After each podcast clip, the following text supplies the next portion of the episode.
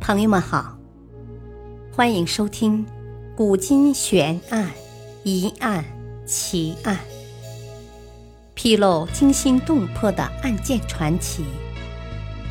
作者：李晓东，播讲：汉月。关中十八陵，谁是真正的盗墓者？关中十八陵中有十七陵被盗，至今不能确定是何人所为。著名的唐十八陵或关中十八陵，乃是唐朝十八个皇帝的陵墓。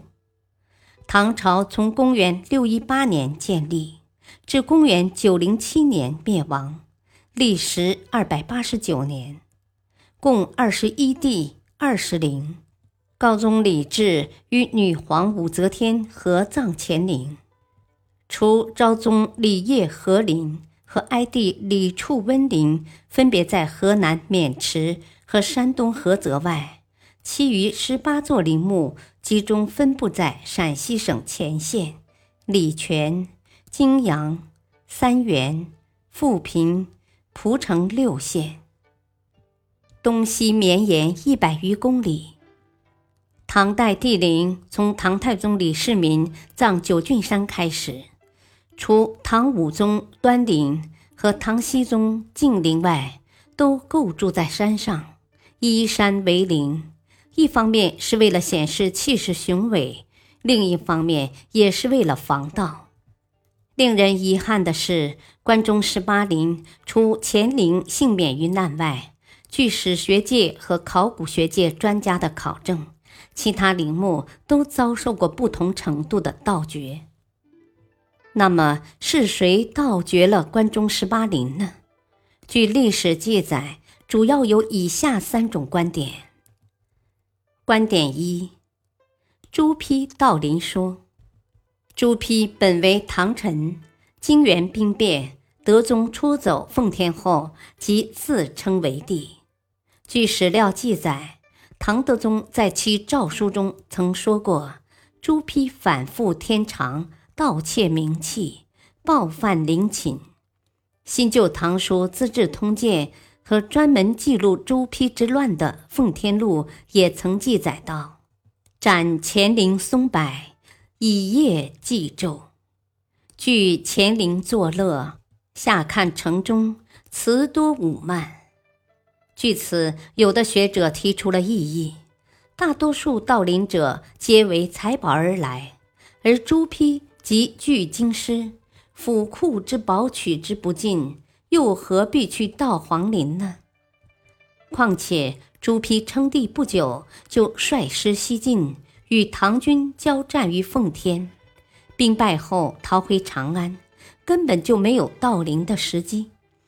据此推断，德宗。盗窃名器之言是针对朱批自称皇帝而言的，至于暴犯陵寝，也仅仅是指朱批砍伐乾陵的树木、移葬陵寝的不敬行为而已。所以朱批盗陵不可信。观点二：黄巢盗陵说，黄巾军起义一度攻占长安。后来，黄巢兵败，退出长安。此后，在高骈写给唐僖宗的奏章中，曾说道：“散则园林开毁。”然而，在《新旧唐书·僖宗记》《黄巢传》和《资治通鉴》中都没有记载黄巢盗陵之说。如果黄巢当时真的到了唐陵，那么唐僖宗在镇压了起义军后，必定要下令予以修复，可事实上，熹宗只下了一道《处长凤太庙志》，并没有颁发修复陵寝的诏书。可见，关于黄巢盗陵之事，并没有真凭实据。观点三：温韬盗陵说。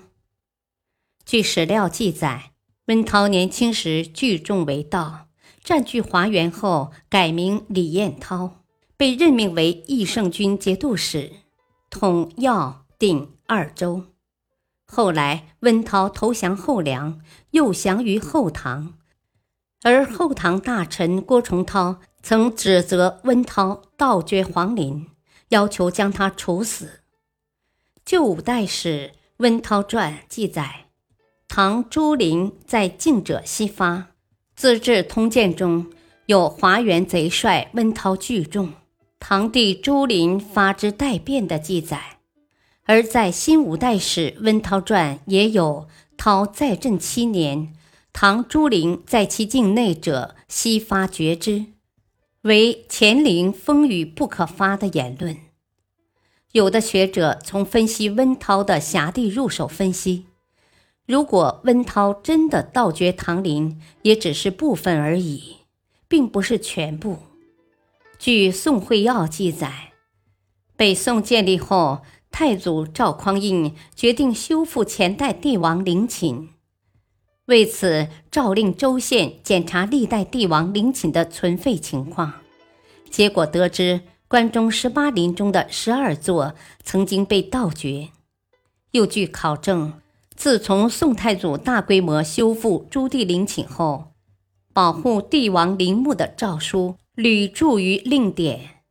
而盗掘唐陵的只字却不见于史书记载，所以说，迄今为止，关中十八陵中，县、端、昭、定、建、元、崇、魏、张、真、简、靖十二座皇陵已被盗，而钱、庄、乔、太、景、光六座唐陵未曾被盗。当然，由于历代古书对关中十八陵的被盗记载叙之不详，有的虽有记载，却难免有疏漏之处。